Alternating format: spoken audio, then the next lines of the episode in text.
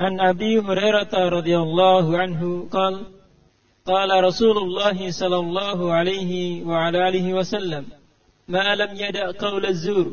والعمل به فليس لله عز وجل حاجة أن يدع طعامه وشرابه رواه البخاري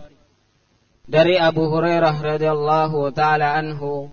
dia bercerita Rasulullah shallallahu alaihi wasallam bersabda Barang siapa yang tidak meninggalkan qaul zur, kata-kata palsu dan mengamalkannya, maka Allah Azza wa Jalla tidak memerlukan orang itu untuk meninggalkan makanan dan minumannya, yaitu puasanya. Hadis riwayat Bukhari.